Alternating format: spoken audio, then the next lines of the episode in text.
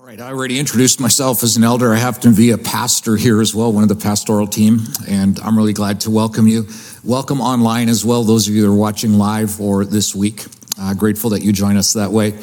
Uh, I just want to uh, get to this in just a second, but uh, I want to thank a couple of other elders who have termed out this last year.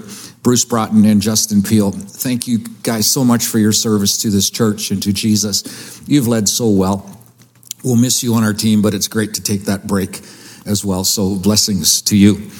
Um, I want to catch you up on something that, uh, if you've been around Copper Hills for five or six months, you'll know that we've been doing this. But if you're new to us, you won't know this so well. Uh, last fall, uh, we began a campaign to raise funds to close in the plaza area outside. And uh, on a morning like this, do we need a closed in plaza or what? Right? So, but it's not about a closed in plaza. It is about moving uh, the vision that we think Jesus has given us to create space here in this community for our community to gather. And that's just additional gathering space that we can use throughout the year. So, uh, last October or so, we presented the cost of doing that was uh, $1.9 million. And we just simply had a conversation together and said, Do we want to do this together? And if we do, maybe we could see how much uh, we could raise together. No pressure, but let's just see what, what you might feel God's asking you to do. Well, this is such a cool thing. Like we have been able to raise and pledge and been given 1.58 million of that 1.9. That, yeah. That means that we're within 320,000 dollars of getting to this goal that we had. And I got to tell you, I, I, I tell people all the time, I am the pastor of the most generous group of people on planet Earth. And that's you. And you're generous because of the goodness of Jesus and you honor him that way. So thank you for being part of that. All right. So no perfect people. Uh, what is that about? Well, some of you might have noticed that as you walk up to the plaza, there's a sign right out here. And uh, this is what that sign looks like. If you've missed it, you want to take a look. Uh, I got to tell you, over and over again, I meet people who see the sign and they'll go, Well, I guess I can't go to this church. No, no, no, no, you can. Every one of us can. I know you. Like, you're not perfect. uh, but what you don't know is where that sign maybe came from uh, about maybe 15 years or so ago, I was reading a book by that title. And the idea was it was written by a guy who said, Hey, I think Jesus was about reaching everybody because everybody's imperfect and everybody's welcome where Jesus is around. And so that kind of stuck with me and it kind of caught my attention. I didn't know that it would catch my heart. And it did eight years ago. Eight years ago, we were in the middle of construction of this particular facility and in Caddy Corner, the, the kids ministry area. And we were uh, at the place where the concrete was up and the styrofoam walls were up. And we had a blessing one night. A freelance artist came by and wanted to express his artistic interest by painting graffiti on the walls of our building. Now, he had a particular style. It's kind of his thing or her thing, whoever it is. We never really, you know, were able to give credit to this person for doing this. But they would, uh, you know, there was a pentagram here and a sexual symbol over here and uh, these kinds of things. This was just apparently this person's style of art. Uh, and, uh, well, this is also what was here just beside the center doors that you might have come in. That's what was painted. It caught my attention. It took my breath away when I first saw it because no, this, this is the place where Jesus is honored, where he's first and foremost. He's over everything. It couldn't be anything different than that. And here's the first emotion after I'm kind of aghast with seeing it is I start to feel the red light of anger go off in me. I am ticked off. Who would do something like that? Like, this is a church. They knew that it was a church. Like, who does that kind of thing? And the more I stewed, the more upset I got. And I finally said, I'm taking care of this. So we're under construction. I went through some of the subcontractor stuff and I found two spray bombs, black and brown. And I'm spraying this thing out back and forth, cover the thing up. I stand back from it and go, wow. And then a thought crossed my mind, clarion crystal clear. Brad, how, just how perfect do people need to be in order to be welcomed? And I thought, oh, I wonder if that's just for me like a slogan or a, like a Christian idiom that everybody's welcome and everybody's imperfect and it doesn't matter what your story is because you're more than your story and nobody's irredeemable and everybody, everybody has the opportunity to experience the incredible love of Jesus Christ and it'll change your life. And then I start to think, like, do I really believe that? Why am I so upset over somebody doing that? So I rifled around some more subcontra backtractors, boxes of stuff, and I found a white spray bomb. And uh, this is what I wrote over top of that.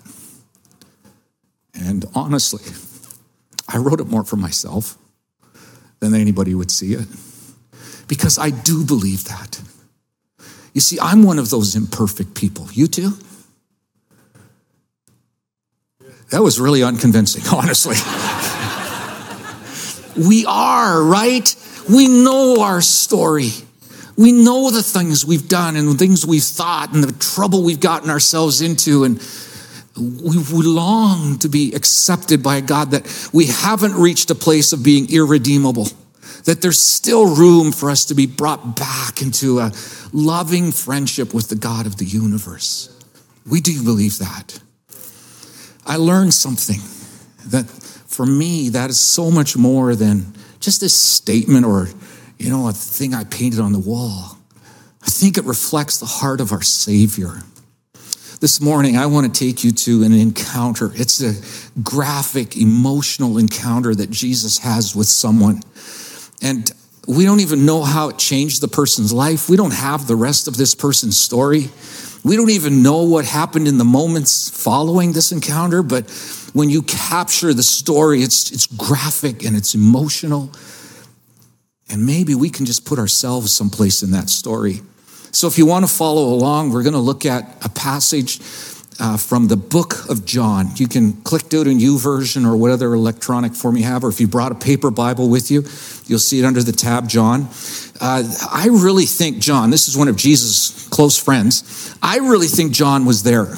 I think he saw this unfold. He doesn't say that he was. He doesn't identify himself. In fact, some have speculated this doesn't actually belong in the Bible, but I think it does. And uh, it's just this wonderful story. So let's look at this a little bit and see a bit of the encounter of what happened. This is how it starts. It says, Then they all went home. What's that? Well, very quickly uh, Jesus had traveled from the northern part of Israel down to Jerusalem for one of the three annual festivals that every male Jew would be expected to go to. This was the feast or the festival of tabernacles. And for the last few days, Jesus had been in the temple court, and we'll talk a little bit about that in a second, just teaching people. He had sent everybody home apparently at some point during the night before. And then he goes up to the Mount of Olives. It says, But Jesus went to the Mount of Olives, probably stayed there overnight. Jesus was known to do that kind of thing. And then at dawn, sun is rising. He heads down the uh, Mount of Olives through the Kidron Valley up to Temple Mount. He appeared again in the temple courts where all the people gathered around him and he sat down to teach them. Okay, a little bit of context. Context matters in this case. Here's what uh, it looks like today. A group of us just recently saw that very thing. That is the Temple Mount. Uh, right now, it's about a 30 acre. By the way, on, if you're watching this live, you're not going to see my like Darth Vader saber, like Jedi uh, lightsaber here, but I'm pointing some things out here. So this is about 30 acre uh, walled area. It was the Jewish most holy, holy place. It was where God had presented and shown himself in unique kinds of ways to his people. But today, it's, this is the Dome of the Rock. This is the Al Aqsa Mosque. It's controlled by Muslims. That's their third most sacred place. Uh, and uh, this is Mount Moriah, where it's thought that uh, probably Abraham was about to sacrifice his son Isaac. So it's really sacred, sacred place. What I want to draw your attention to is this is the southern wall, and there are steps right in here. Let's show a closer look at that. So these are the steps. You can see some closed up gates. Those gates have been closed for like a thousand years or more. And, uh, but these were the steps that in the first century, Jesus would have walked up. So down the Mount of Olives, through the Kidron Valley, up those steps, through some gates, into the area that was Temple Mount. This is what it would have looked like in Jesus' day. So, kind of the same area. It's not exactly the same, but these are the southern steps that we just looked at an internal portal coming out these two areas here into the court of the Gentiles. Right in this area, was a place that was really sacred to the Jewish people. It's where they did their ceremonial sacrifices. It's where people would bring the sheep and doves and so on, present them to the priest. The priest would sacrifice for their sins, would bleed the sheep or the animal, put it on the altar, and that was their way of being atoned for their sins. The taller part of the building right back here was the Holy of Holies. That could only be entered one time a year by the high priest to make atonement for his own sins and the sins of the nation. This is a holy, sacred site. This area right here were markets where people could buy sheep and doves and animals to be sacrificed. And if you were a foreigner, you could go there and you could exchange your money for Jewish money and be able to buy these animals. So it's in this area right here, the, the courtyard of the Gentiles, that Jesus entered on that day early in the morning. And uh, he had developed enough of a reputation within the country that when Jesus was there, crowds would gather. And that's what happens early this morning. Jesus enters this area, a crowd of people begin to gather around him, and he begins to teach what he has in his heart the hope of a new covenant controversial for many, but the truth of what God was going to do through him was going to be revealed. That what he was teaching was actually the truth. A resurrection of a dead person is pretty convincing.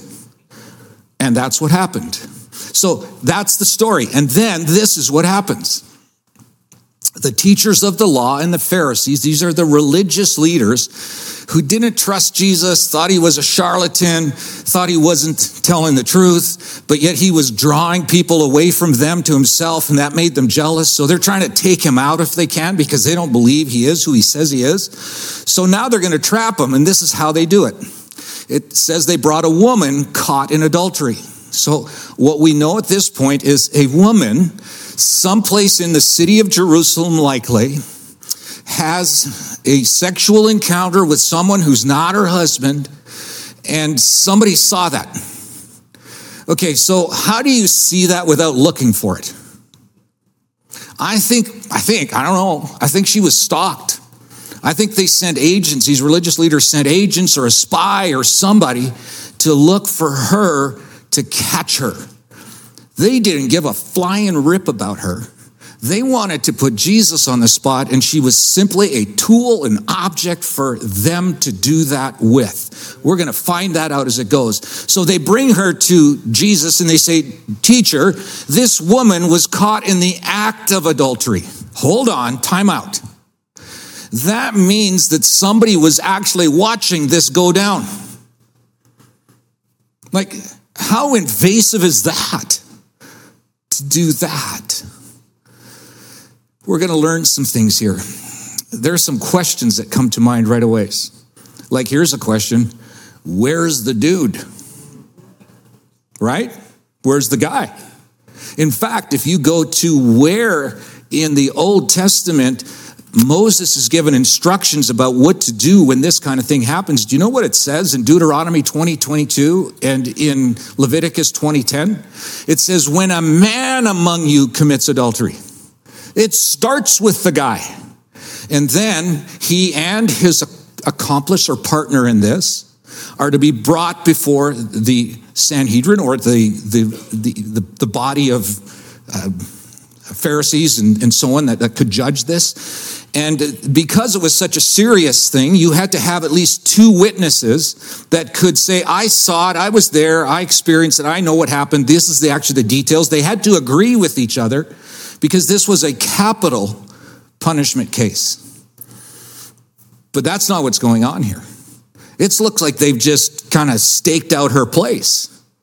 And she's the only one there and the guy isn't around anywhere. They've got this all wrong right from the beginning because all she is to them is an object to get to Jesus. That's how they think about her. It goes on to say, the law of Moses commanded us to stone such a woman and guy. Now, what do you say? They were using this question as a trap in order as a basis of accusing him. So if Jesus says, Hey, I'm with you, religious leaders, he goes crossways with the Romans because the Jews didn't have the freedom to execute a capital punishment. If he goes against them, they're reciting the laws, they understand it, and the people would get turned against Jesus. So he's in this no win situation, except it's Jesus. Always the smartest guy in the room, all the time. And he shows it, but he's not just the smartest. He has a radically different view of people, all people, and especially this woman. It's amazing what we see happen. Let's go on. It says, But Jesus bent down and he started to write on the ground with his finger. We don't know what he wrote. When they kept on questioning him, now they're badgering him, right? He straightened up and said to them, Hey, let any one of you who's without sin be the first to throw a stone at her. Okay, what's he saying? we have to understand what sin is because we often misdiagnose what it is. We think of sin as a list of behaviors that are contrary to what Jesus would have us do or what God would have us do. There's 10 commandments. You don't behave in line with those. That's sin. No, it's not. Now, stick with me for just a little bit here. It's really important. Okay. Those are sinful behaviors. Sin happens further upstream. It happens in our hearts. It happens in our minds. It happens in those moments where we say consciously or unconsciously, I got this, God. I don't know if I need you. I don't know if I want you in this. I've got it. I'm going to take care of it. Or we say, God, you so jacked up my life in the past. I trusted you here. I'm not trusting you there. I'm going to go do it myself. Like who, who doesn't do that on occasion, right? That's not a behavior. It'll lead to a set of behaviors. But it starts in our hearts and our souls. That's what it is. And so Jesus is saying to these guys, guys, you all know so much. Any of you that have never questioned God, walked away from God, done it yourself, been independent of Him, just do your thing and don't want Him involved, you go ahead and you get to do this first. Pick up a stone and toss it at her. It won't take many, and sh- your problem will be taken care of. Now put yourself in the shoes of this woman she already knew she was irredeemable.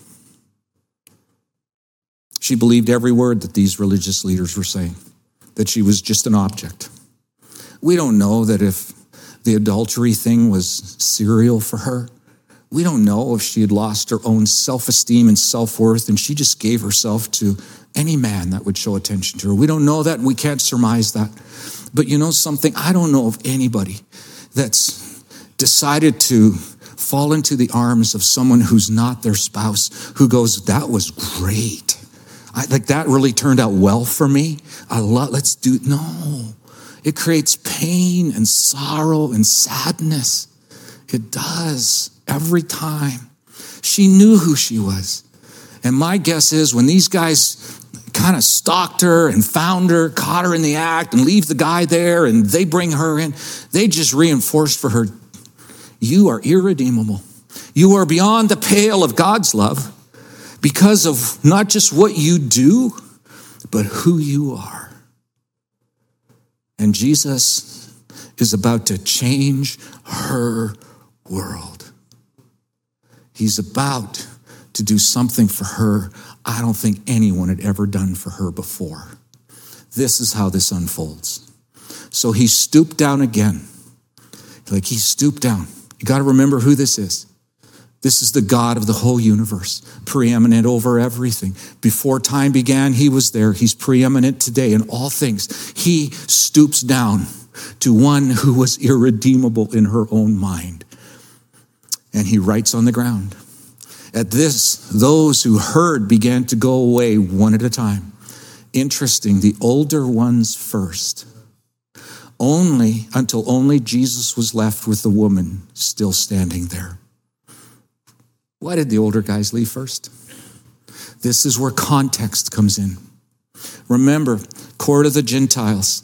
My guess is just a guess. I don't know if I'm right. Can't read too much into this, but I'm wondering when Jesus started writing in the dirt and not saying anything, where a hush fell across. And everybody's trying to look in. What's he writing? What's he writing? What's he writing?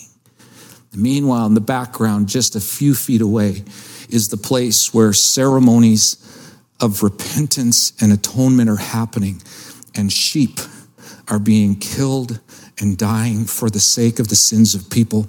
I recently heard a coyote or two or three get a rabbit. I've never heard that kind of shrieking before. But can you imagine the shrieks coming out from just over there? And every one of these guys had made annual trips to that very holy ground, and they had brought their sacrifice for the things they had done. And now, in the background, those who maybe had heard it the most frequently realize we're on her level and she's on ours. We don't know how to deal with it. We're not about to confess it. We're not about to be honest about it. Let's leave. And they leave. And once again, reminding her of who she is because there's no apology for what they've done. They've just left her there. But Jesus has apparently written something on the dirt for, for hundreds, for sure, thousands of years almost. Scholars, theologians, Bible teachers, Brad have tried to figure out what did he write? Right? Uh huh. No idea till this week. Our team, like our staff, are on it. These are smart people who did research and dug and dug and dug. And apparently, this picture from antiquities was found. And we know now exactly what Jesus wrote in the dust. This is what he wrote.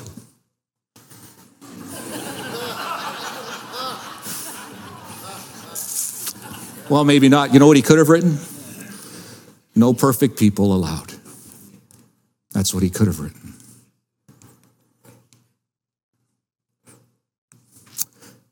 He finishes the story this way Jesus straightened up and asked her, Woman, where are they? Has no one condemned you? No, sir, she said.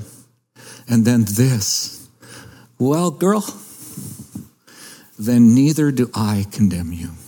And if we're not careful, we look at that and go, oh, okay, so he doesn't really care what she's done. He doesn't, it doesn't matter to him. He didn't notice it. He's just so loving and gracious and kind and good and tender. He just goes, oh, shucks, you didn't mean it. No problem. Just forget about it. Nope. Because that would not be to love her. That would be to, again, minimize her. You know what would be love? To acknowledge it and go, yeah, you, you did that. And I know that that hurt, and I know that it sticks to you, and I know that it's created a form of death in you, and I know that other people have been hurt by it. And you know something? As much as I love you, I love you too much to leave you there. So I'm going to tell you go. And now leave the life of sin. Now, Got to remember again that definition of sin. He does not say, Go, now stop being an adulteress. He doesn't say, Now go and stop sleeping with guys. He doesn't. He says, Go and leave a life of independence from God. Live with Him, bring Him into every part of your life. Don't ignore him. Don't make decisions without him. Don't spend your money. Don't use your time. Don't use the gifts, talents, and abilities and story and history that you have for yourself, by yourself. Involve God in it. Invite him into it. Let him be part of it. Consult with him first. When you have a decision to make, ask him what he thinks and then wait to hear. Sometimes he'll be crystal clear, other times he won't, but keep asking, keep coming to him. Do life with him. You know what our mission as a church family is? We want to help each other increasingly do the next minute with Jesus so that we increasingly think like Jesus And when we increasingly think like Jesus, we are increasingly mistaken for him in this world that we live in. That was Jesus' idea. And he lived it out so graphically with this woman. Our sin matters to him. And he would say, Nobody, nobody is free from having an independent streak in them. That will not get fully fixed till we close our eyes for the last time. Between here and there, he comes to us if we could but see ourselves as this woman. And I got, like, for some of us here today, maybe this is exactly what you need to hear. You are not irredeemable. You are not. Regardless of what you've done, it matters. We're not blowing it off, but you are not irredeemable. You're imperfect. Living with a perfect God who saw our imperfection and said, I can take care of that. I will leave my perfection behind. Get this, come on. And I'm going to go and be with you imperfect. And then the perfect me, tempted in every way without sin, is going to lay down his life so that the imperfect you can be thought of and seen as perfect by a perfect God. Get out of town.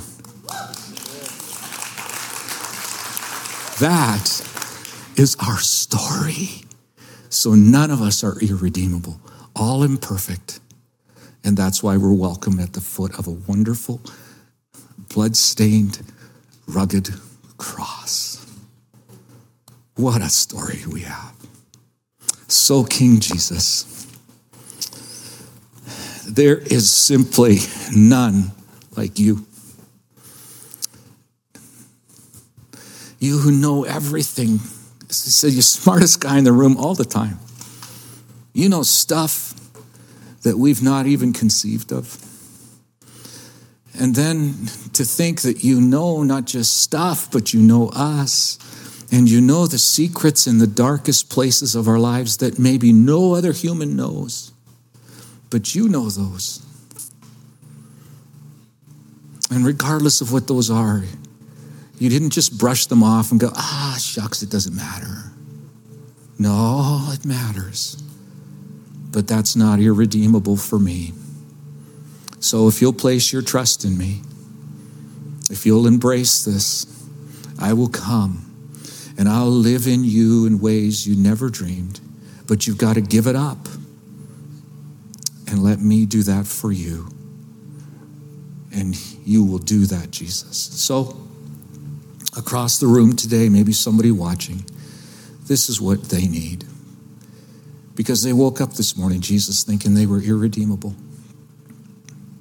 Something happened last week or last night that they can't fix and they can't put back together. And they just think you couldn't possibly, you couldn't possibly love them and call them by their name, but you do. And Jesus, even in this moment, would they hear you call their name? And may they go and leave their life of independence from you and experience the wonder of your love. Thank you, King Jesus. Amen.